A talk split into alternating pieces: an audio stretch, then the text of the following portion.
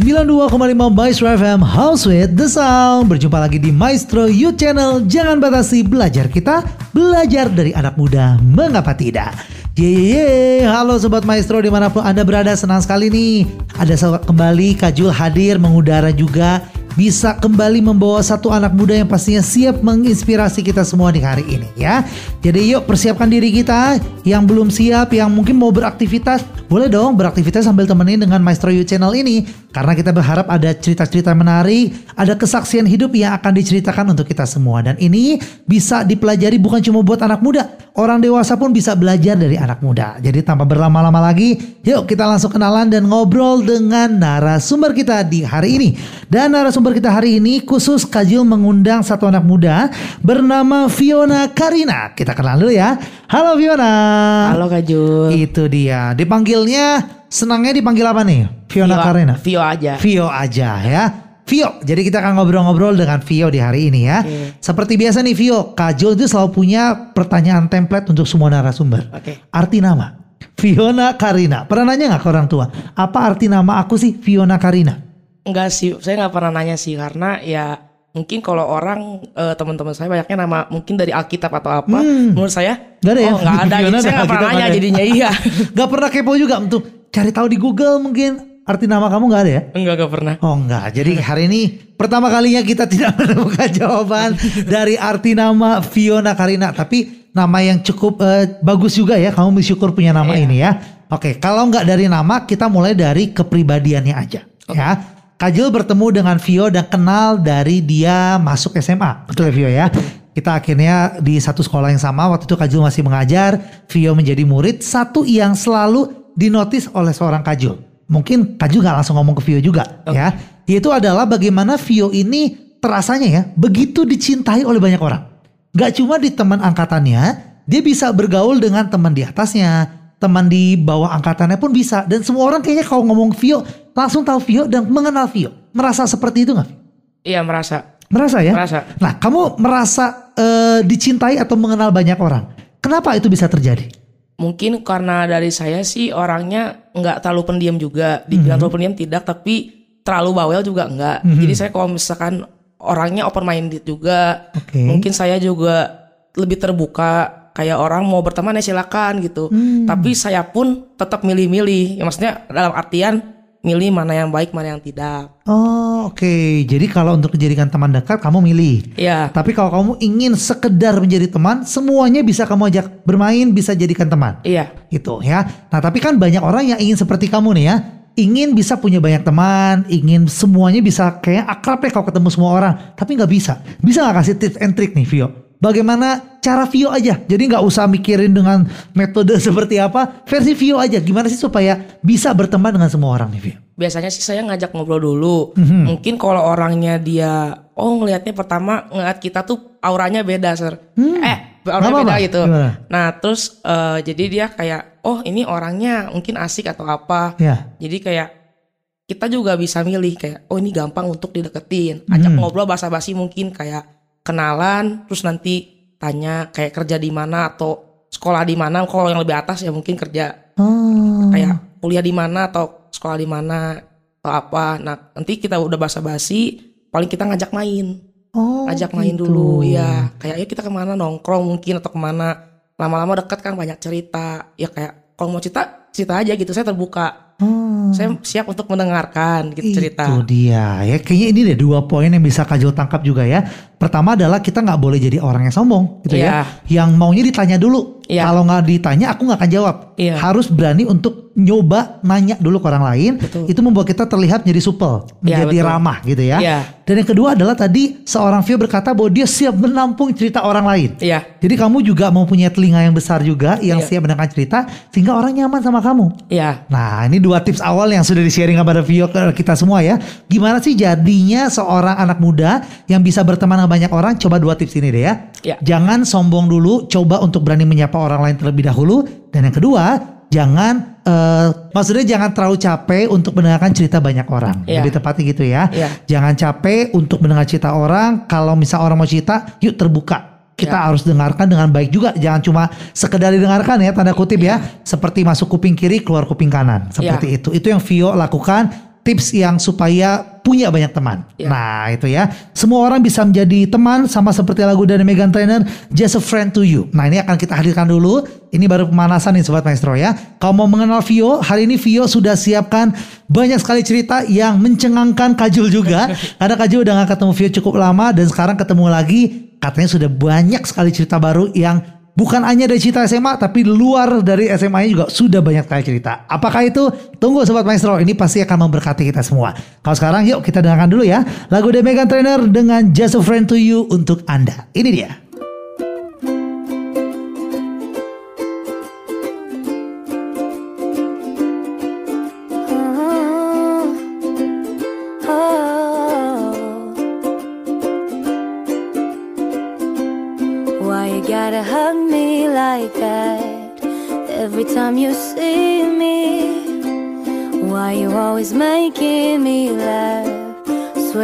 Catching feelings. I loved you from the start, so it breaks my heart when you say I'm just a friend to you. 'Cause friends don't do the things we do. Everybody knows you love me too. Trying to be careful with the words I use. I say it cause more than just a friend to you. Mm. When there's other people around, you never wanna kiss me. You tell me it's too late to hang out. Then you say you miss me.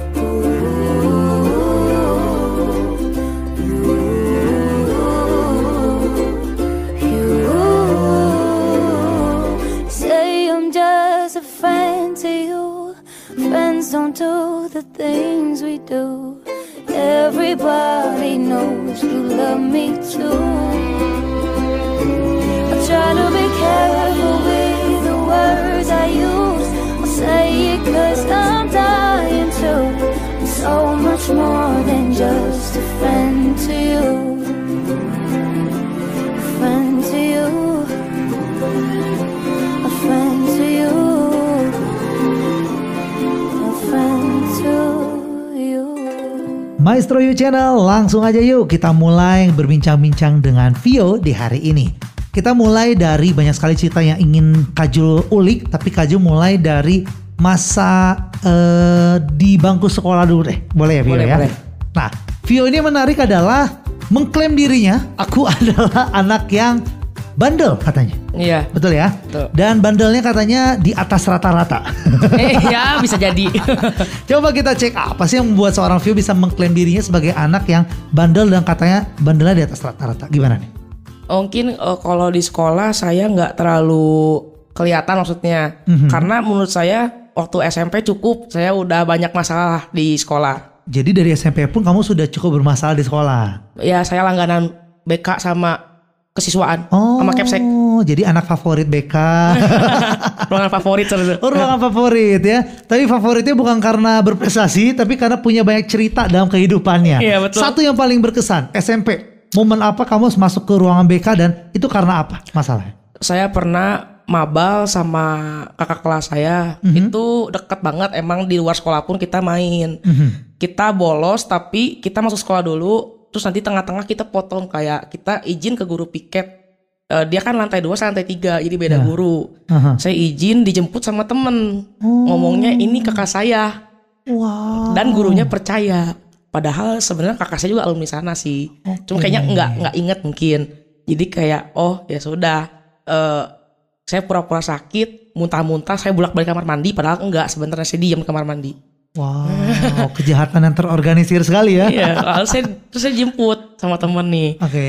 Dia katanya itu kakak kamu suruh ke atas dulu aja ketemu saya kata gurunya. Oke, ketemu ngobrol-ngobrol, udah akhirnya saya dikasih pulang. Nah, kakak kelas saya tuh bolosnya tiga hari kak. Oh. Bolosnya tiga hari, sedangkan saya tuh cuma sekali dan di hari kedua doang. Hmm. Dia satu, dua, tiga dia bener-bener bolos. Ya. Nah akhirnya ketahuan karena dari sekolah kan telepon ke orang tuanya. Ini kok si A nggak ada nih Hmm. katanya. Dicari lah. Nanya pertama ke mama saya ke orang tua. Mhm. Ada di sana apa, enggak anaknya? Mhm. Nggak ada soalnya saya juga sekolah ada di sekolah. Ya. Akhirnya mama saya takut saya ikut-ikutan bolos. Mhm. Nelfon lah ke sekolah Oh. ke guru TU kalau soal itu Ya. nanyain "Eh, bu ini si Fiona ada di sana nggak Ya. dicek ada katanya ada oh nah guru TU nya nanya nih ke si mama kemarin si Fiona pulang lebih awal ya nah ketahuan situ ketahuan bolos dipanggil besoknya semua diskors Wah. tiga hari Padahal sudah seakan-akan sangat rapi sekali permainannya ya. iya karena SP pertama dan skors tiga hari saya di sekolah sedangkan temen saya tuh di rumah skorsnya Itu dia ya. Jadi namanya kalau kita mau berbuat kejahatan gitu ya, yang namanya kejahatan dibungkus rapi apa pun Pasti akan ketahuan. aja ketahuan gitu ya. Itu membuat akhirnya seorang Vio sempat kena SP, udah jadi langganan lah ya, bukan hal yang aneh lagi untuk seorang Vio di. SMP ya. iya Tapi masuk SMA katanya juga bukan lebih baik kata Vio. Mungkin terlihat di sekolahnya baik Iya. ya. Kamu membungkus diri kamu supaya tidak terlalu bermasalah di sekolah, tapi kamu mengakui di luar sekolah kamu pun tidak lebih baik. lebih parah malah kalau Lebih sekolah. parah. Boleh ceritain ke kita nggak? Eh, mungkin kalau masalah ngerokok saya udah pernah ketahuan di SMP. Tapi saya SMP tuh belum yang kecanduan seperti apa. Jadi ketahuan kepala sekolah oke udah SP2 hampir SP3. Masuk SMA ternyata laporan saya masuk ke SMA dari SMP. Jadi guru-guru SMA pun udah tahu oh kamu eh, pernah ada masalah ini ya waktu di SMP iya katanya. Kamu masih nggak? Ya saya jujur masih emang cuman bukan yang mungkin dalam sekolah saya nggak mau nyari masalah karena Iya, untuk iya. menjaga image juga ya Ya. eh mungkin di luar oke lah saya nakal tapi nggak membawa nama sekolah saya nggak mau Hmm. karena oke itu di luar urusan saya sendiri nggak mau bawa nama sekolah nah pernah tuh saya rokok tapi di luar dan nggak pakai seragam atau apa Aha. cuman ada teman yang pakai seragam ketahuan oleh guru Ah. dipanggil ditanya siapa aja nih yang rokok disebut sama dia semua namanya dipanggil lah saya besoknya ke siswaan itu saya baru masuk tiga hari sekolah Tiga hari sekolah ya. masuk ke siswaan Kesan pertama yang sebenarnya udah bagus sekali ya. Ini kesan tiga hari baru masuk sekolah loh ya. Tapi sebenarnya waktu itu Vio sudah berusaha untuk nggak pakai seragam gitu Iya. ya. Kamu nggak mau mempermalukan nama sekolah kamu sebenarnya. Iya. Tapi yang namanya cepu-cepu di luar itu ya apa saja juga Tapi baik lagi itu bisa jadi satu hal yang baik yang bisa kita lihat sisi baiknya ya. Mungkin teman kamu yang laporin kamu tuh ingin kamu berubah, nggak lakuin itu lagi, Mungkin. dilaporin Positif ya. ya. Ada juga sih yang jahat kita ya emang pengen view dihukum aja juga ada gitu ya. Ya. Tapi itu adalah kenakalan tiga hari masuk SMA. ya Tapi masih banyak nih kayaknya kenakalan, kenakalan lainnya ya. masih Masih dan ini akan seru banget untuk diceritakan dan kita akan ulik. Jangan mengambil cerita buruknya terus kita langsung simpulkan ah ini ngapain cerita nggak bagus. Kita bisa ambil hikmahnya. Ya. Jadi Vio akan cerita eh, berbagai cerita ini tolong jangan ditiru oleh anak muda yang mendengarkan gitu ya. Ya. Jangan ambil yang jeleknya tapi kita bisa ambil yang baiknya. Ada kok. Percaya sama Kak Jul, ada sesuatu yang bisa kita pelajari di hari ini. Apakah itu? Tunggu ya. Sebelum kita mendengarkan cerita-cerita yang lain yang di atas normal versi Vio ya. Karena kenakalan anak-anak tuh mungkin biasanya mabal doang. Iya. Atau mungkin keluar kelas. Oh bukan levelnya Vio kayaknya ya. Saya mah biasa aja di kelas Oh biasa aja. Kelihatan di kelas mah biasa. Parah di luar. Ini yang menarik ah, kita ceritakan. Ini deh. Kita dengarkan dulu ya satu lagu dari Noah dengan di atas normal untuk Anda.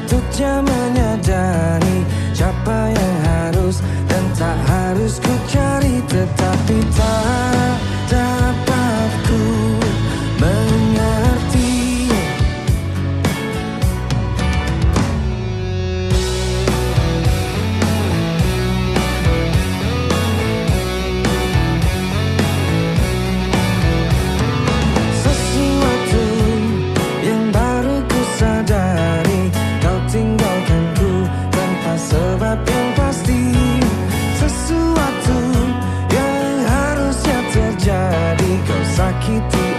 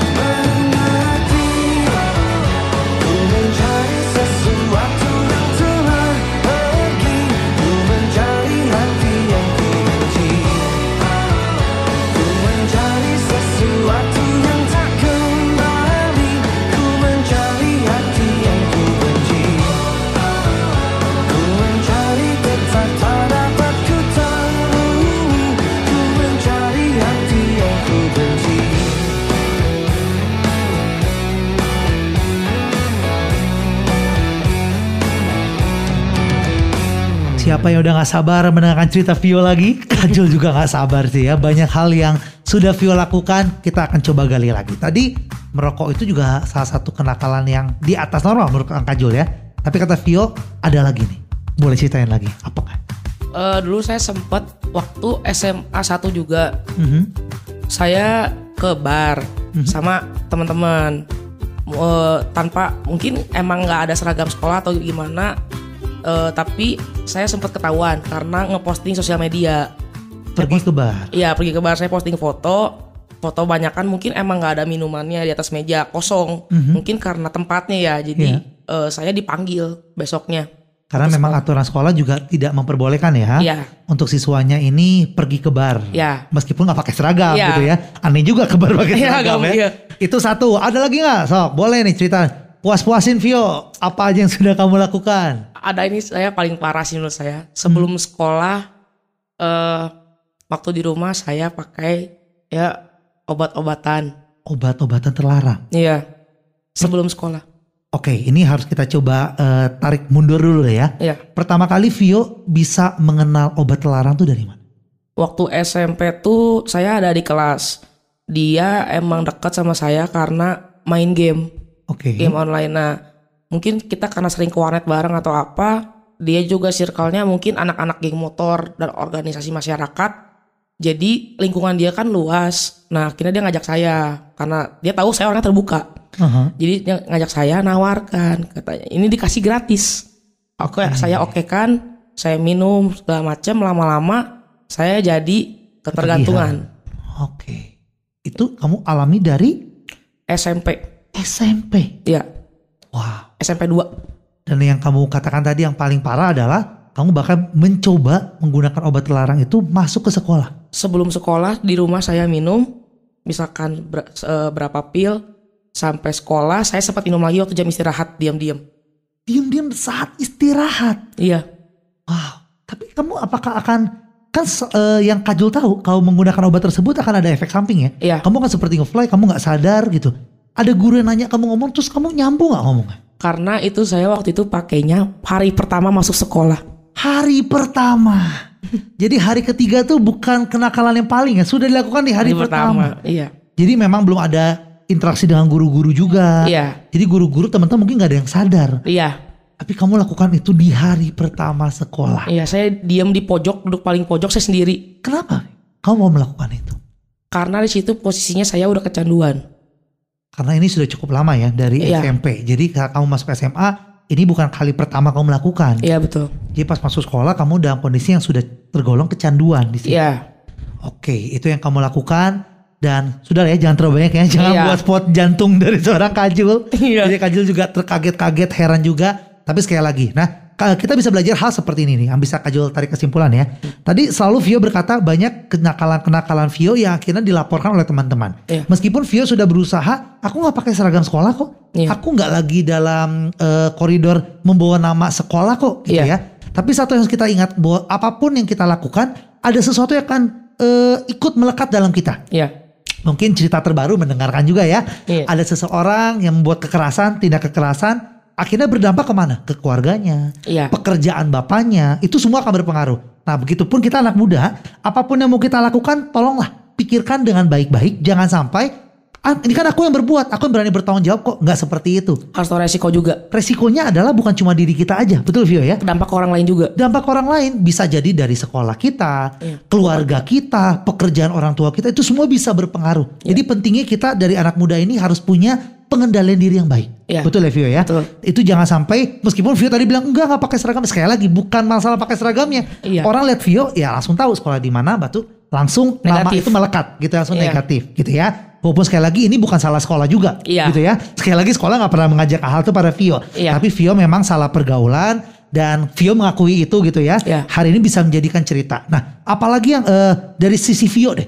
Vio bisa mengambil kesimpulan apa dari kesalahan eh, pergaulan dan kesalahan melakukan tindakan seperti itu menggunakan obat terlarang. Ya saya kan eh, orangnya tadi yang saya bilang saya gampang terbuka sama orang lain tapi mungkin ya itu karena kejadian itu saya harus kayak milih-milih temen juga Hmm. kita lihat dulu misalkan mungkin kalau awal-awal deket kan mungkin belum terlalu terlihat ya Betul. nah eh, saya lihat dulu main nanti dia ajaknya main ke mana. Kalau misalkan dia ada apa area arahnya udah ke negatif, Aha. ya pasti saya nggak akan ikut ikutan. Mungkin untuk berteman oke, Iya, tapi untuk eh, untuk maju terus, untuk terlalu dekat juga nggak. Tuh, Iya. harus punya kontrol diri juga gitu ya. Iya, betul. Terbuka itu baik, tapi jangan terlalu terbuka semua ajakan teman kita ikut. Itu Iya, salah. salah. gitu ya. Itu bisa kita belajari bersama di hari ini. Dan kalau sobat maestro anak-anak muda yang sekarang sedang mengalami pergumulan sama seperti Vio gitu ya. Iya. Yuk, cukup sudah. Dua kata aja ya. Udah cukup, sudah. Jangan lagi ter- eh, ikut dalam aluran seperti itu gitu ya. Iya. Harus berhenti karena Vio juga memilih untuk akhirnya keluar jangan mendekat lagi dengan teman yang seperti itu Iya. gitu ya. Itu yang bisa kita pelajari bersama-sama. Mengubah masa lalu itu nggak bisa. Iya, Tapi kita bisa mengubah masa depan dengan melakukan evaluasi yang yang dilakukan masa lalu. iya. Gitu ya. Oke, kita pelajari itu. Kita rehat dulu. Kaju juga terkaget-kaget mendengarkannya. Tapi kita akan masuk ke segmen selanjutnya dengan cerita lagi dari Vio yang masih banyak ya. Masih banyak yang bisa kita pelajari seorang Vio. Tapi sebelumnya kita dengarkan lagu dari Glenn Fredly dulu. Cukup sudah kata Kajul tadi ya. Jangan lagi buat nakal-nakal. Cukup sudah. Nah kita hadirkan dulu. Baru setelah itu kita masuk ke segmen selanjutnya. Ini dia Fredly dengan Cukup Sudah.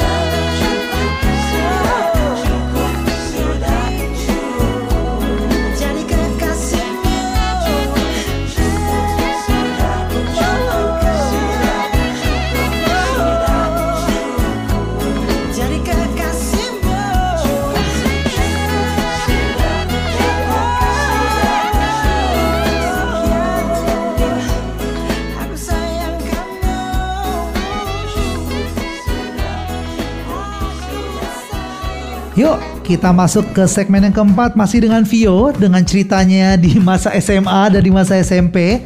Dan yuk kalau mungkin Sobat Maestro sudah mendengarkan dari tadi, tolong buka kacamatanya kalau Sobat Maestro sedang mendengarkan kita dan sedang menggunakan kacamata atau dengan telinga menghakimi. Karena di sini, di sini kita tidak ingin menghakimi Vio, betul ya? Justru seorang Vio setuju nggak sama pendapat Kajul? Saat kamu dalam kondisi terpuruk dengan lingkungan yang tidak baik, sebenarnya kamu juga dari hati kecil kamu ingin keluar. Iya betul. Tapi kalau yang datang adalah penghakiman, kamu nggak akan keluar, justru kamu akan semakin memberontak. Iya Setuju? betul. Setuju. Makin Gitu keras ya. jadinya. Kamu menjadi keras. Kenapa Kajul berani berkata seperti ini? Karena Kajul ini seorang eh, yang cukup pernah dekat dengan Vio gitu ya, dan Iya. punya tanggung jawab untuk menjaga Vio. Waktu itu yang Kajul lihat adalah kalau anak ini dilakukan dengan kekerasan, dengan bentakan, anak ini nggak mau dengar. Gitu. Tapi Iya. kalau misalnya duduk deh, apa sih?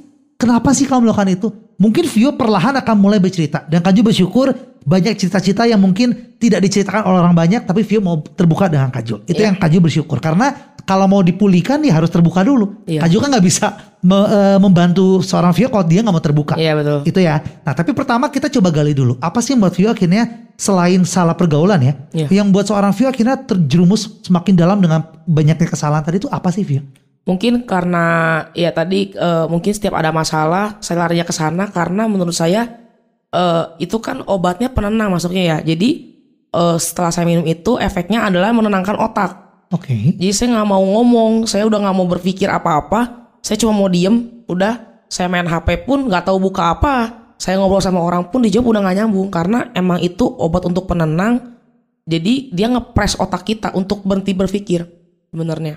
Tapi secara tidak langsung kamu seperti menemukan ketenangan sesaat Iya, saat kamu meminum obat tersebut. betul. Itu sebenarnya eh, lagi-lagi ya ketenangan itu bukan bisa dicari dalam obat itu aja sebenarnya. Iya. Ada banyak cara, ada banyak hal yang bisa kamu untuk mendapatkan ketenangan itu sendiri. Ya. gitu Pernah terpikirkan nggak mencari ketenangan lewat jalur lain selain obat-obat lah? Pernah sih. Apa? Karena saya dari SD tuh udah kecanduan sama namanya game online. Game online. Dari dulu saya dari kelas 1 SD tuh udah main warnet, warnet tapi menurut saya itu sebenarnya lebih mending daripada saya ke obat-obatan. Mhm. Tapi ternyata setelah saya udah makin umur dewasa nih ke SMP SMA ikut eh, kayak organisasi ya ibarat organisasi lah game online gitu saya kira eh, orang-orangnya positif semua ya ternyata tidak pencitraan saja di luar itu tuh Ternyata dalamnya seperti apa? dalamnya nah itu saya kan terjerumus juga makin parah tuh karena game online itu komunitas itu Kenapa? karena mereka pun sama pemakai satu mereka peminum Mhm. terus ngerokok ya udah pastilah ngerokok. Eh, main game tetap tapi dia bisa sambil pemak sambil pakai tuh sambil main game dia. Di warnet pun bisa sambil minum miras minum keras.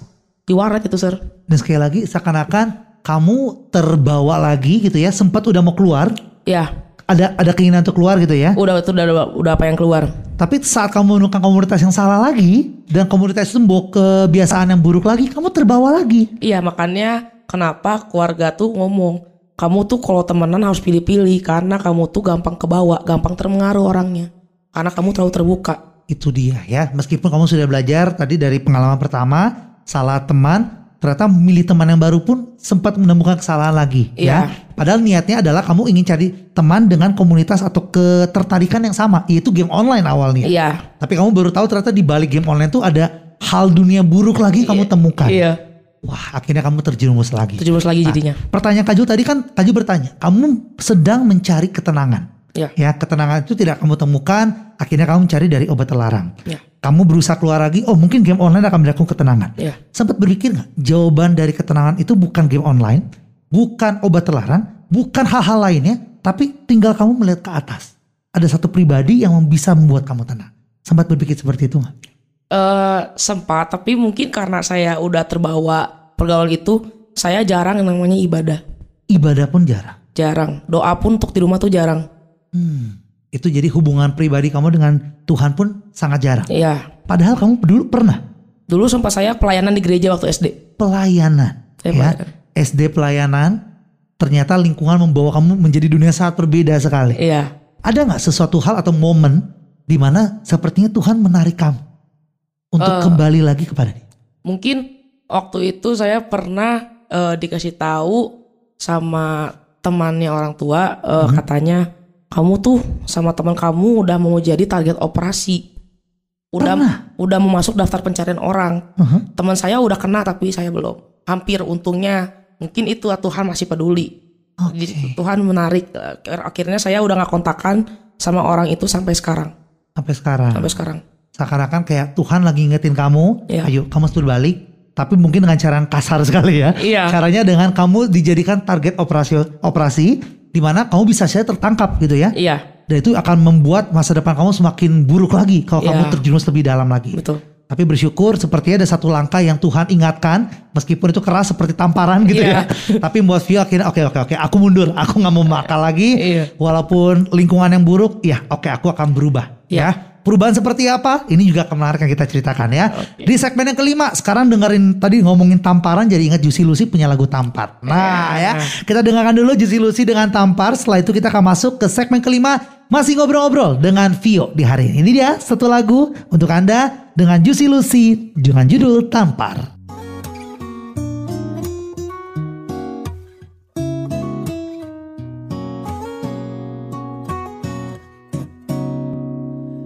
Entah sudah selesai yang keberapa? Masih saja kau ada lekat di kepala. Hari ini janji esok mesti lupa. Tetapi hati tak terpati Tampar aku di pipi Biar sadar dan ku mengerti Hujan samarkan derasnya Tutup air mata Temani kecewa. Ku yang telah lama Berdosa ku berdoa Minta kau terluka Dan tinggalkan dirinya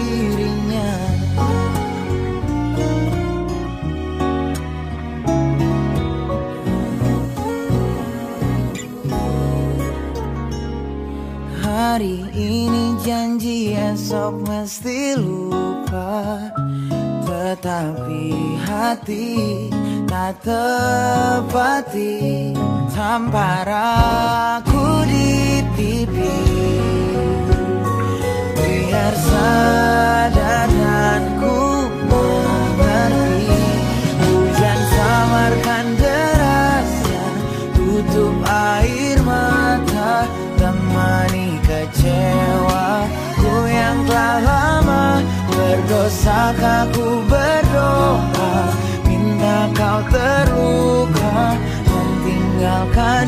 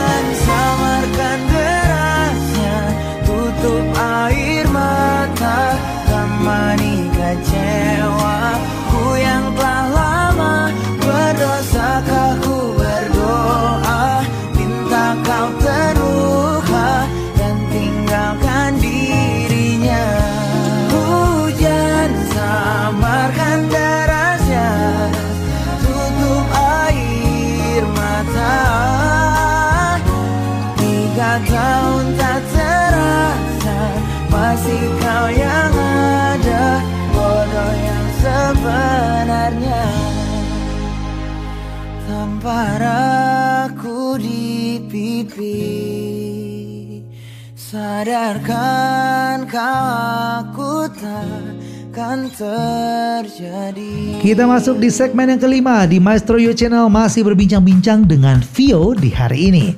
Dan yuk kita lanjutkan lagi obrolan kita yang begitu mengejutkan banyak cerita yang baru Kaju ketahui padahal Kaju kenal Vio cukup lama. Tapi biarlah ini jadi satu cerita pembelajaran sekali lagi hal yang buruk jangan diambil, jangan ditiru, tapi ada pembelajaran yang baik yang bisa kita petik. Silakan ambil itunya ya. Dan kita akan masuk ke segmen yang kelima. Kita akan ngobrol-ngobrol lagi dengan Vio. Tadi Vio udah cerita bahwa yang membuat Vio akhirnya masuk ke dalam kenakalan-kenakalan itu adalah mencari ketenangan ya.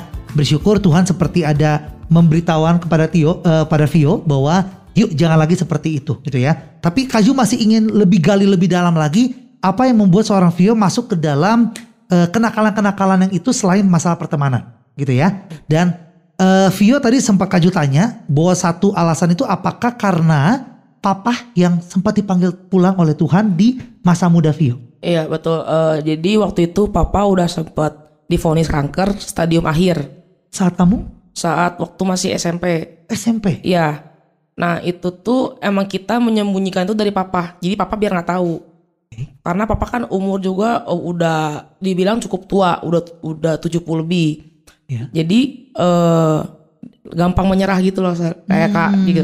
Jadi kayak kita eh, nyembunyiin satu keluarga bilangnya itu hanya penyakit biasa. Nah ternyata waktu saya masuk SMA tuh kambuh. Udah mulai makin parah ternyata kata dokter udah nyebar ke otak dan ke tulang. Udah 90% nyebar makanya kadang diajak ngobrol pun eh, nggak nyambung jawabnya.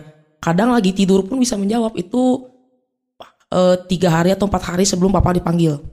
Jadi papa tidur dalam keadaan ngorok tapi kayak kita ngobrol sama dokter tuh di- eh, papa dengar dengar tapi eh, jawabnya nggak nyambung.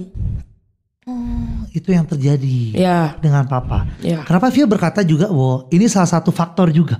Kenapa Vio masuk dalam dunia kenakalan-kenakalan seperti ini? Karena eh, kalau dibilang eh, saya cukup dekat sama papa, apa apa pun kayak ya udah kamu mau pergi izin ke papa izin ke mama. Papa tuh kayak yang mengiyakan aja asal eh, sayanya seneng aja lah ibaratnya. Nah terus eh, lihat papa kayak gitu yang udah bener-bener nggak sadar, udah nggak bisa diajak ngobrol kan sedih juga. Nah waktu dua hari eh tiga hari sebelum papa dipanggil itu saya sempet eh, COD sama temen untuk beli obat lagi karena saya udah saking stresnya nggak bang- papa karena nggak bangun-bangun. Itu saya belum bisa belum bisa ngobrol sama papa. Eh, ibaratnya papa nggak bangun-bangun nggak sadar-sadar dari koma saya itu lagi posisi covid lagi ppkm Fit. lagi covid tuh posisinya. Oke. saya COD eh, sama temen saya beli. Ternyata besoknya teman saya meninggal. Overdosis. Wow. nggak lah dua hari kemudian papa saya yang dipanggil Jadi teman yang eh, dalam circle itu lagi ya, cir- circle kegelapan juga Iya. ada yang meninggal, Ada yang meninggal. papa juga meninggal. iya Gimana perasaan kamu itu, Vio? Oh terpukul banget karena eh, ini dibilang temennya emang cukup dekat eh, ke mana-mana kita bareng.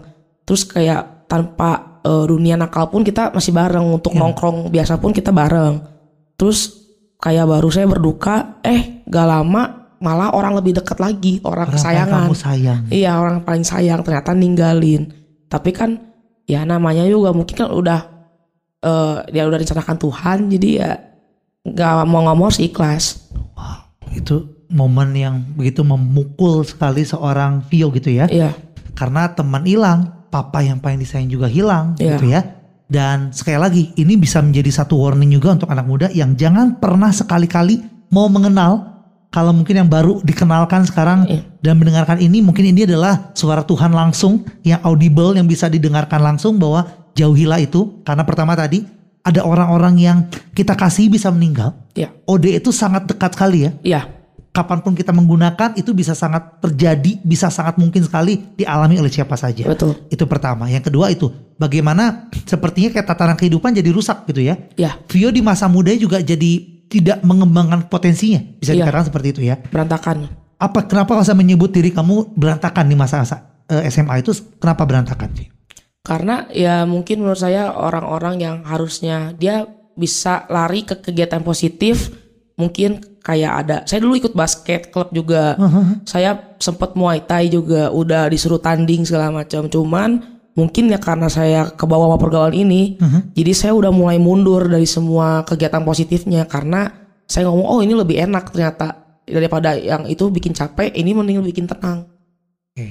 saya salahnya berpikir di situ waktu dulu karena kan mungkin eh, belum terlalu terbuka banget pikirannya kan. Masih mikirin ah gini doang paling. Belum mikir eh, ke depannya eh, untuk jangka panjangnya Itu dia. Dan ada efek samping yang tadi sebelum sempat kita ceritakan Vio ya. Ya. Ini supaya bukan menakut-nakuti tapi untuk memberikan gambaran ya. Ya. Ini akan terjadi loh kalau misalnya anak-anak muda mendengarkan atau mencoba untuk masuk ke dalam dunia ini yang terutama kita bahas adalah obat-obat terlarang ya. Ya. Apa sih Vio ya kamu rasakan pribadi efek dari kamu menggunakan obat tersebut? Mungkin itu karena posisi obat penenang, jadi saya eh, tenang-tenang aja sudah mengonsumsi itu. Eh, otak dipres untuk kita berhenti berpikir, karena nanti eh, setelah minum obat itu kita akan banyak bengong, banyak melamun, terus kita diam. eh, mungkin orang ngajak ngobrol pun kita akan gak nyambung jawabnya. Mungkin ditanyanya A, harus jawabnya A, jawabnya udah nyampe Z, udah bener-bener gak nyambung. Oke. Karena itu kan ya itu obat penenang itu agar kita diem sebenarnya. Itu ya. Iya. Jadi dari tujuan awalnya udah salah gitu ya. Iya. Bagaimana obat itu desain untuk buat kita diem. Iya, Padahal bukan itu Iya. ya. Terus udah gitu nanti eh, efek jangka panjangnya itu Mhm. eh, saya udah udah ngalamin sih ini. Eh, tangan saya pun bisa tiba-tiba gerak dengan sendirinya di luar kendali otak. Itu benar-benar saya lagi diam lagi main HP, tiba-tiba tangan saya ngangkat sendiri. Itu lagi-lagi efek samping dari obat tersebut ya. Ya itu pas padahal posisi saya sudah berhenti pakai. Nah ini, ini satu kalimat yang sangat ingin Kajul dengar. Ya. Berhenti make gitu ya. Iya. Nah pertanyaannya apakah seorang Vio sampai datang ke rehabilitasi untuk mengatasi ini? Karena kan yang Kajul tahu obat terlarang ini butuh yang namanya usaha yang sangat berat sekali untuk bisa terlepas dari ini semua. Iya. Gimana? Seorang Vio akhirnya ke rehabilitasi kah? Enggak. Enggak. Enggak. Saya berhenti sendiri karena sebenarnya menurut saya kalau orang itu mau berubah, mau berhenti tanpa rehab pun bisa. Yakin? Yakin asal ada niat. Niat itu menjadi satu poin terutama gitu ya. Iya. Dan Vio membuktikan ya Iya. dengan niat nggak perlu rehabilitasi gitu ya. Iya. Nggak perlu sampai wah aku umumkan bahwa aku menggunakan terse- eh, obat tersebut gitu ya. Iya. Asalkan kita punya niat dengan sungguh-sungguh kita mau berhenti, mungkin harus menjauh dari lingkungan sih, Vio. Iya. Harus ya. Iya, ya udah lingkungan itu terus kita cari lingkungan baru yang lebih baik. Itu dia. Ya, itu kuncinya Iya. dan Vio katakan bahwa dengan eh, niat yang sangat serius sekali dan pergi dari lingkungan yang buruk tersebut bisa. Vio buktikan bisa. Iya. Gitu ya. Sobat Maestro mendengarkan juga yang mungkin melihat sekelilingnya ada yang seperti itu juga katakan kepada orang tersebut gitu ya. Kamu bisa, Vio aja bisa. Berarti Sobat Maestro yang lain juga yang mungkin mengalaminya itu juga bisa. Iya. Gitu ya. Itu cerita kita di sesi pertama. Banyak yang mengejutkan Kajul sekali lagi. Tapi Kajul bersyukur Vio boleh cerita ini. Gak apa-apa Vio ya. Gak apa-apa. Kita berharap ini bisa menjadi berkat buat banyak orang juga Iya. ya. Jadi kekuatan. Tapi Sobat Maestro sebenarnya Kajul undang Vio ini karena cerita lainnya.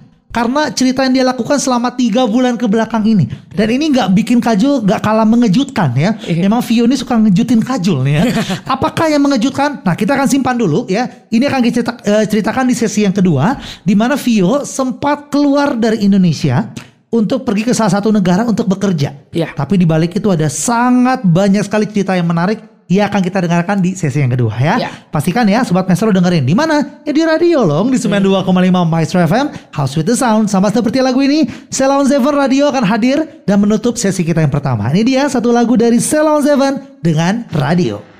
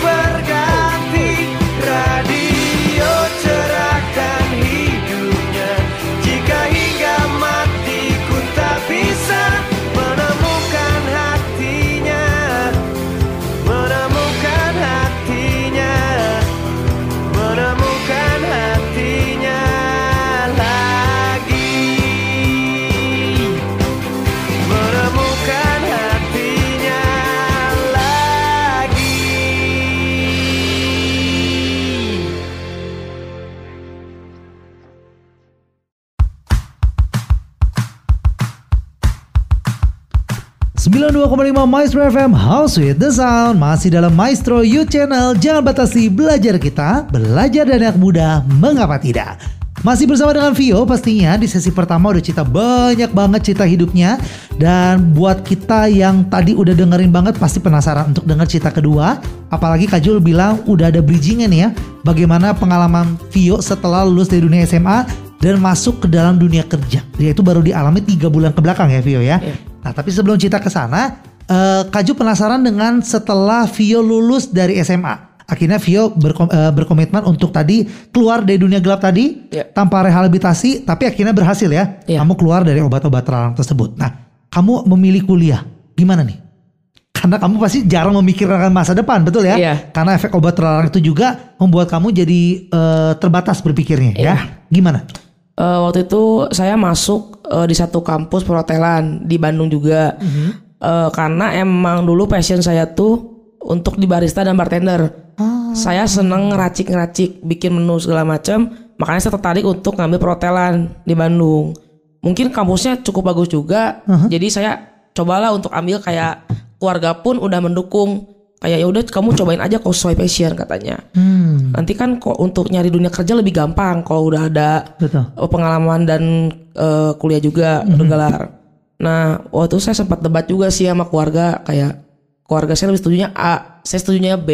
Hmm. Eh, karena saya pengen nyoba B itu sempat kayak nggak boleh gitu karena keluarga Jurusannya maksudnya? iya, karena keluarga udah tahu kamu bagusnya jurusan di sini. Karena kamu udah ada pengalaman waktu dulu waktu SMA. Boleh dong cerita dong, eh, jurusannya aja ya. Jurusannya apa sih? Eh, saya masuknya food and beverage service. Ya itu yang kamu pilih, yang kamu mau. I- eh, yang yang saya pengen tadi kitchen. Oh kitchen. Iya. Tapi keluarga merasa kitchen ini kayaknya bukan bagian kamu. Iya, Oke, jadi mending ke food and beverage tadi aja. iya. Oke. Tadinya saya mau nyoba ke kitchen karena eh, waktu itu saya udah karena semenjak covid saya udah mulai-mulai kayak ah eh, bosen nih pengen nyoba-nyoba masak apa mungkin iseng-iseng aja lihat YouTube atau lihat di Google atau bikin racikan sendiri. Aha. Kadang saya waktu zaman-zaman covid tuh saya bikinin kopi aja di rumah. Bikin kopi ntar minum sendiri kayak belajar-belajar kayak gitu. Iya. Jadi waktu kuliah saya udah ada gambaran. Itulah pertimbangan dari keluarga gitu ya. Iya. Kayaknya kamu lebih bagus masuk sini. Iya, Tapi akhirnya kamu dengarkan ya. iya, Masuk. Akhirnya ke dalam kuliah tersebut. iya masuk. Coba yang mengejutkan seorang Kajul tidak melihat eh, Vio 2 tahun, tiba-tiba Vio sudah keluar dari kuliah tersebut. Ya. Karena waktu kita terbatas, mungkin boleh kasih gambaran kenapa lagi Vio? Karena eh, mungkin emang kata orang tuh dunia perhotelan tuh sangat-sangat keras. Ibarat eh, harus kuat mental juga. Eh, kalau dari saya sih kuliahnya nggak masalah mungkin, tapi dari sisi PKL-nya atau PKL. magang, ya, Oke, di mana diwajibkan harus pergi ke hotel yang sebenarnya gitu ya. ya Akhirnya Vio magang. Eh, di salah satu hotel bintang 5 di Bandung. Eh, o- Oke mungkin orang lihatnya wah keren. Eh, dia kerja di hotel bintang 5 tapi mereka hanya lihat luarnya aja. Mereka nggak tahu eh, pekerjaan itu job desknya segala macam Aha. itu eh, hari ketiga saya kerja saya ngelap 2000 gelas sendiri. 2000 gelas harus sendiri. beres hari itu juga. Harus bersih. Misalkan kita ada sidik jari di gelas satu aja kita udah setting di meja nih untuk eh, besoknya wedding mungkin manajer jalan-jalan lihat lihat ada sidik jari bersihin semua ulangin lagi 2000 2000 nya Satu yang kotor 2000 diulangi lagi. Iya. Bersihkan. makanya nggak boleh sidik jari kayak gitu gitu terus hari pertama eh, perkenalan diajak jalan-jalan eh, udah langsung disuruh kerja Aha. saya disuruh eh, nge-steam atau setrika lah pakai setrika uap taplak meja yang besar itu Aha. untuk 120 packs duaan Hanya untuk dua orang. itu baru setrikanya aja Aha. Eh, udah setrika nanti ada eh, table setup itu berarti 120 pack ya 120 pack tuh tapi per meja dihitungnya Mhm. kalau di bener-bener orangnya tuh ada 1000 lebih dan kita harus nyiapin itu semua kayak menata piring garpu sendok itu kita beda dikit aja posisi aja harus dibenerin lagi nggak boleh miring nggak boleh apa Wow. Jadi eh, kelelahan secara fisik iya itu yang bisa Vio gambarkan gitu ya. iya Akhirnya Vio bilang nggak sanggup. Kayaknya udahlah lebih baik Vio keluar aja. iya Tapi kalau Vio menggagalkan PKL-nya yang ini, berarti itu sama dengan Vio menghilangkan satu semester di kuliahnya. iya Dan artinya akan mengulang lagi semester selanjutnya. iya Dan eh, Vio berkata kalau dari segi keuangan juga eh, cukup disayangkan juga ya. Iya. Dan Vio ini kuliah juga dibiayai oleh Cici ya. iya Nah itu membuat seorang Vio akhirnya berpikir udah deh aku keluar dulu aja. Aku mau cari kerja dulu Iya. supaya nanti ada dapat pendapatannya bisa kuliah biayain sendiri deh. Jangan Iya. nyusahin Cici. Betul. Gitu ya. Tiba-tiba gayung bersambut ada seseorang yang menawari Vio pekerjaan nih katanya ya. iya Gajinya sampai dua digit katanya. Bener nih. bener Bener. dua digit Wah dua digit. Cuma bekerjanya harus di luar. iya Apa nih benefit apa lagi yang akan didapatkan kalau bekerja di sini? Kayaknya menggiurkan sekali. Selain dua digit apa lagi? Mungkin eh, pertama iya dari gaji itu, terus kita mikirnya pengeluaran juga mungkin nggak terlalu gede. Oh. Ternyata tidak sesuai ekspektasi. Nah itu dia ya. Jadi eh, rencananya itu adalah ke- eh, kerja di luar Ya. dengan gaji yang sangat besar Iya. dan eh, pengeluaran kita akan dikit karena kerja di sana akan eh, jarang lah ngeluarin uang. Iya. Itu pikirnya ya. Iya. Mungkin sobat maestro udah mengira-ngira, oh aku tahu nih pekerjaan apa yang kerja di luar, Hmm. pendapatannya besar tapi pengeluarannya kecil. Sabar, jangan sok tahu dulu. Belum tentu sesuai ya. Ceritanya memang cerita indah seperti kisah sempurna gitu ya. Iya. Tapi kita nggak tahu dalamnya seperti apa. Tapi Vio sudah jalani tiga bulan ke belakang. Ya. Kita akan cari tahu di segmen yang kedua. Kalau sekarang dengerin dulu yuk satu lagu dari Mahal ini dengan kisah sempurna. Baru setelah itu kita akan bener-bener ngobrol. Silakan Vio boleh cerita sebebas-bebasnya di segmen yang kedua nanti ya. Sekarang ini dulu lagu dari Mahal ini dengan kisah sempurna untuk Anda.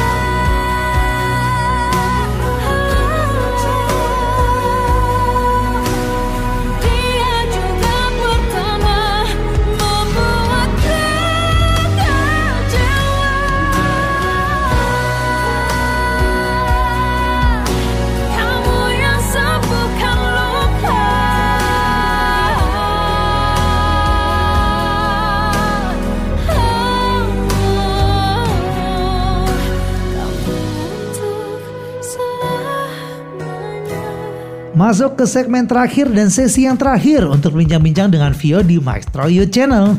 Dan yuk udah semakin seru lagi obrolan kita, jangan berlama-lama lagi kita langsung mulai aja ya. Tadi Kak Jo udah bilang pasti beberapa sobat Maestro yang mendengarkan ini udah tahu. Aku tahu kok kerja di mana, di negara apa, yang gajinya besar tapi pengeluarannya kecil. Kalau balik ke Indonesia bisa nabung banyak katanya ya. Kalau sobat Maestro menjawab satu negara itu adalah Australia, sobat Maestro terkecoh. Bukan itu ya? Bukan. Nah, akhirnya ditawari di negara mana nih, Vio? Di Filipina. Filipina. Iya. Ya ini jarang terdengar juga ya. Iya. Akhirnya seorang Vio tertarik dan eh, diurusin semuanya dari eh, penerbangannya dan lain-lain semua diurusin. Diurusin dari perusahaan. Wah dari perusahaan enak banget ya. Iya. Lalu akhirnya terbanglah ke sana ya. Iya, Vio ke terbang. Filipina. Gimana nih? Silakan cerita waktu dan tempat dipersilakan Vio. eh waktu pertama kerja eh, leader ada tim leader kan ini eh, dia ngomong eh, katanya kamu cari eh, register dulu aja nih register kayak orang daftar baru aja gitu tapi eh, gak usah masukin duit katanya cuman cari eh, orangnya aja Oke. oke ternyata saya udah Jadi nyari kayak marketing lah ya bisa dikatakan ya. emang emang marketing itu cara marketing Oke. maksudnya Aha. Nah, terus hari kedua, hari ketiga ternyata berubah lagi ngomong katanya. Tolong dong eh, angkanya dinaikin katanya. Eh, kalian punya target 15 valid. Itu tuh 15 jadi valid tuh gimana? jadi di kita tuh eh kalau member orang baru daftar pertama itu nanti kan dia pasti ada mungkin saat untuk eh, depo lagi, depo lagi, gitu, isi lagi, isi lagi. Nah, kita tuh harus mengejar orang itu sampai deposit minimal 510.000 ribu. 510 ribu. Iya, dan kita ada eh, ini mungkin udah, udah agak dalam sih, mungkin nggak akan ngerti juga, mungkin ada namanya turnover. Nah, kita harus menghitung turnover ini jadi kayak peput- perputaran eh, angka itu. Aha. Satu orang baru bisa dianggap valid kalau deponya sudah 510.000 ribu dan total turnover sat- satu juta lima ratus tiga puluh ribu Oke. itu baru bisa dianggap satu valid Eh, dan itu harus per bulan jadi misalkan dia eh, daftar depo deposit pertama dia tanggal 15 nah dia tuh udah harus valid sebelum 15 bulan depan Oke, ini mungkin teknis lah ya, Iya. hitung-hitungan ya. Tapi kalau untuk menyimpulkan gitu ya, ini lagi perusahaan apa sih? Belum bingung juga gitu ya. Iya. Ternyata ini adalah perusahaan judi online judi online. Nah ini ya Sobat Maestro ya. Ya kalau Be- Kak Jul sampai tertarik, karena waktu itu Kak Jul mengajak Vio, yuk kita ketemuan di bulan Desember. Ingat Iya. Vio ya? Ternyata akhirnya Vio coba telepon sama Kak Jul, dan dia bilang dia terjebak di Filipina iya gitu ya. Tinggal cerita adalah dia ternyata masuk ke dalam perusahaan yang ternyata perusahaan itu ada judi online. Iya. Dan kenapa Vio sampai mengatakan bahwa diri dia terjebak? Boleh ceritain nggak Vio? karena eh, waktu sebelum eh, kerja kan dia eh, kayak ngasih surat dari perusahaan tuh boleh dibaca dulu katanya ini eh, kerjaannya seperti ini dapat fasilitasnya apa saja Dan lagi-lagi ini adalah seperti marketing gitu ya di salah satu perusahaan yang Vio nggak tahu sebelumnya. Iya. Oke. Terus eh, ternyata saya sampai sana, oke hari pertama hari kedua, tapi yang saya bingung, ini saya nggak ada pengalaman apa-apa. Oh, saya pikir bakal diajarin untuk pertama. Ternyata saya nggak diajarin sama sekali. Hari pertama langsung suruh kerja. Saya nggak dijelasin apa-apa. Saya bingung di situ ngapain. Akhirnya ada temen eh, di situ ngasih tahu kayak ini download ini ini ini katanya. Jadi saya sampai bingung gini. Ini ada tim leader tapi nggak profesional jadinya. Kenapa yang ngajarin harus anak buahnya lagi? Oke, jadi dari perusahaannya aja- saja sudah sudah mengecewakan seorang Vio lah bisa dikatakan Iya. seperti itu ya. Yang kedua adalah saat Vio berpikir udah aku mau keluar aja, aku mau balik lagi. Nggak bisa segampang itu Vio ya. Iya nggak bisa. Kenapa nih? Nggak bisa segampang itu. Karena eh, di awal tuh kita nggak ada perjanjian yang namanya denda. Mhm.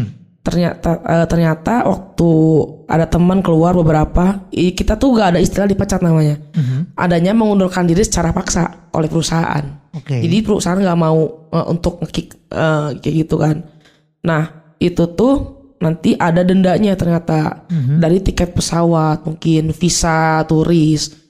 Bahkan kalau yang udah tanda tangan kontrak tuh bakal lebih gede dendanya. Oke, jadi yang kamu bilang tadi gratis tiket pesawat dan lain-lain ternyata itu tidak gratis. Tidak gratis di awal saja gratisnya. Manis-manisnya di awal itu Iya. ya, terkena tipuannya di situ. Betul. Dan kalau dihitung-hitung dendanya besar sekali ya, Vio. Besar sekali. Padahal Dua, kamu dua digit juga. dua digit juga Iya. gitu ya.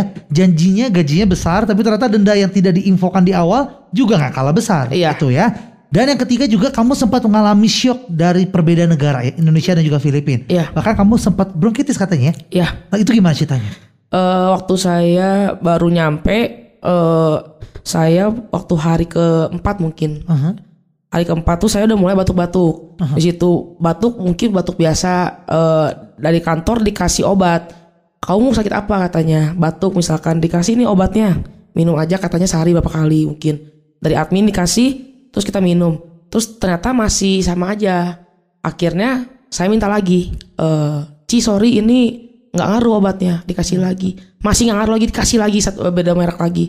Nggak bisa batuknya makin parah. Sampai leader tuh nyamperin saya waktu di kerja ngomong "Eh, besok kamu diinfus aja ya di atas ada klinik di kantor tuh. Kamu besok infus aja di atas ya itu kayaknya batuk kamu udah dalam banget katanya. Eh, besoknya admin bawa ke atas. Harus sama admin. Karena dokternya dan susternya itu eh, pakai bahasa Mandarin full. Dia nggak bisa bahasa Inggris. Iya iya iya. maka sama admin ditanya keluhannya apa. Kayak iya kamu ada demam atau apa? Udah.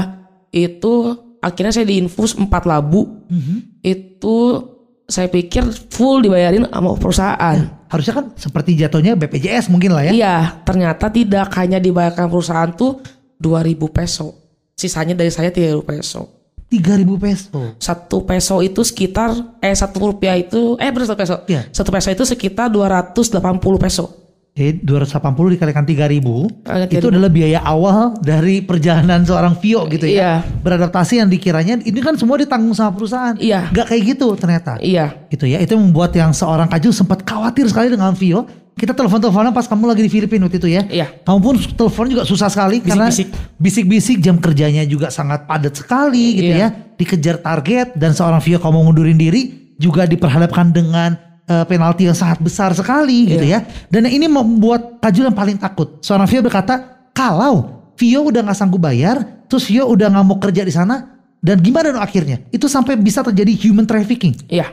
Gimana ceritanya Vio? Eh, waktu itu saya sempat nanya ke admin, eh Ci kalau misalkan kita nggak bisa bayar denda, gimana katanya?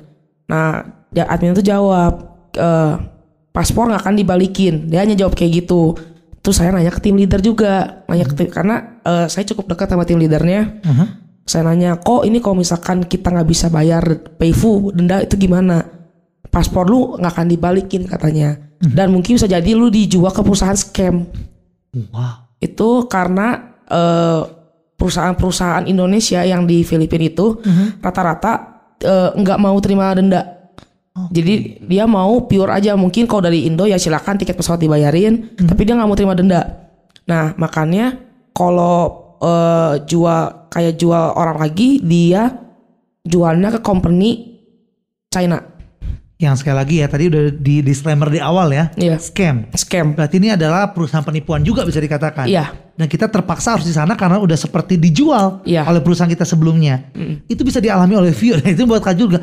Aduh Vio, kamu terjebak nih. Maju mundur udah nggak bisa gitu Iya. ya. Sudah jauh di negara kamu sendiri dan kamu akhirnya terjebak oleh permainan ini semua. Iya. Gitu. Cuma bersyukur sekali kemarin Kajul memposting sa- salah satu postingan di Instagram dan Vio bilang, nanti aku mau main ke sana deh. Loh, udah di Bandung. Gini gimana ceritanya? Akhirnya kok bisa balik itu gimana Vio? Eh, akhirnya eh, ternyata saya nggak nyampe target di bulan kemarinnya karena saya udah udah emang untuk fokus kerja pun udah hilang Iya, iya. karena targetnya itu makin parah.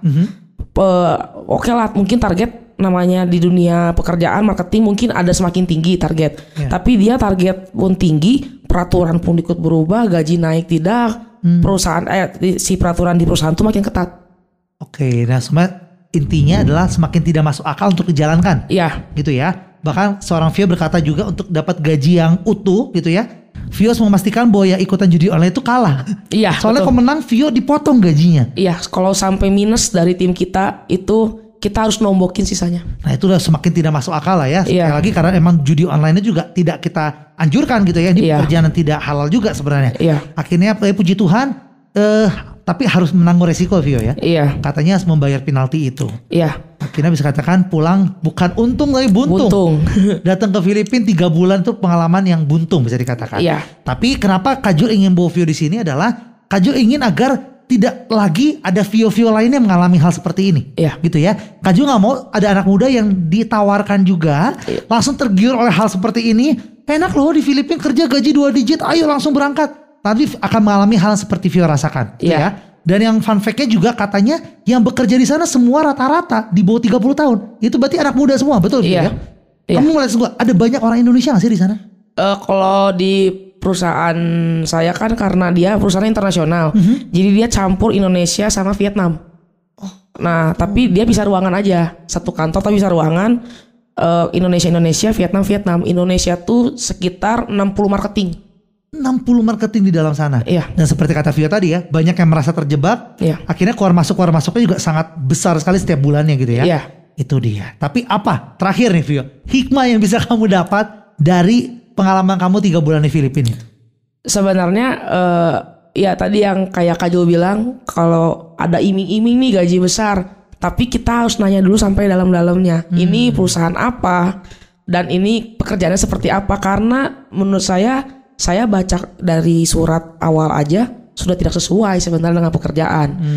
Agak melenceng. Dan ternyata emang benar eh, dapat dari teman dapat dari info katanya eh, emang kalau misalkan masuk company ini emang agak susah company China kayak gitu. Dia dia udah nggak mikirin karyawan mau seperti apa, bukan manusia lagi, udah kayak robot dia. Itu dia. Jadi harus berhati-hati ya. Iya. Jangan sampai salah seperti yang Vio rasakan. Puji Tuhannya sekali lagi ya. Ada Vio di samping Kajul yang bisa berbincang-bincang di Maestro You Channel ini. Iya. Cuma Kajul ingin membuat eh, satu cerita ini jadi cerita yang bisa di-sharingkan pada orang lain. Iya. Dan berharap tidak lagi yang mengalami seperti itu. Iya, ya. Dengan perjalanan panjang juga dari masa SMP dan SMA Vio yang sudah diceritakan. Thank you Vio ya sudah Iya. mau berbagi di hari ini. Sama-sama. Kita berharap ke depannya 5 tahun, 7 tahun ke depan kita bisa ngobrol-ngobrol lagi sama Vio tapi dengan pribadi yang jauh lebih dewasa, mungkin jauh lebih baik lagi pastinya ya. Ya. Yang dulu-dulu yang jelek jangan dilihat lagi. Dibuang aja. Dibuang aja, menjauh dan mencari yang lebih baik. Pastinya kita akan lihat Vio yang berbeda di beberapa tahun ke depan ya. Ya. Thank you Vio ya sudah Ya. mau sharing pada kita semua. Thank you juga sobat maestro yang sudah mendengarkan. Semoga obrolan kita ini bermanfaat dan sekali lagi kalau ini dirasa bermanfaat dan bisa menjadi berkat bagi banyak orang, ini bisa di-sharekan loh. Kita punya Spotify-nya di Maestro You Channel dengan nama Vio, cari aja dan ini bisa disebarkan pada setiap pendengar-pendengar lain yang mungkin ketinggalan dengan program ini. Tapi kalau sekarang kita pamit undur diri ya. Karena sudah selesai waktu kita Tidak terasa sekali. Tapi semoga ini bisa sekali lagi menjadi Satu edukasi Atau satu hal yang bermanfaat Atau menjadi entertaining juga Untuk seluruh Sobat Maestro. Kalau sekarang kita pamit undur diri Ada Kajul dan narasumber kita di hari ini. Iya, eh, terima kasih semuanya yang udah mendengarkan ya. Ada Vio. Ya kita pamit undur diri. Jangan lupa bahagia Dan Tuhan memberkati. Bye-bye. Bye.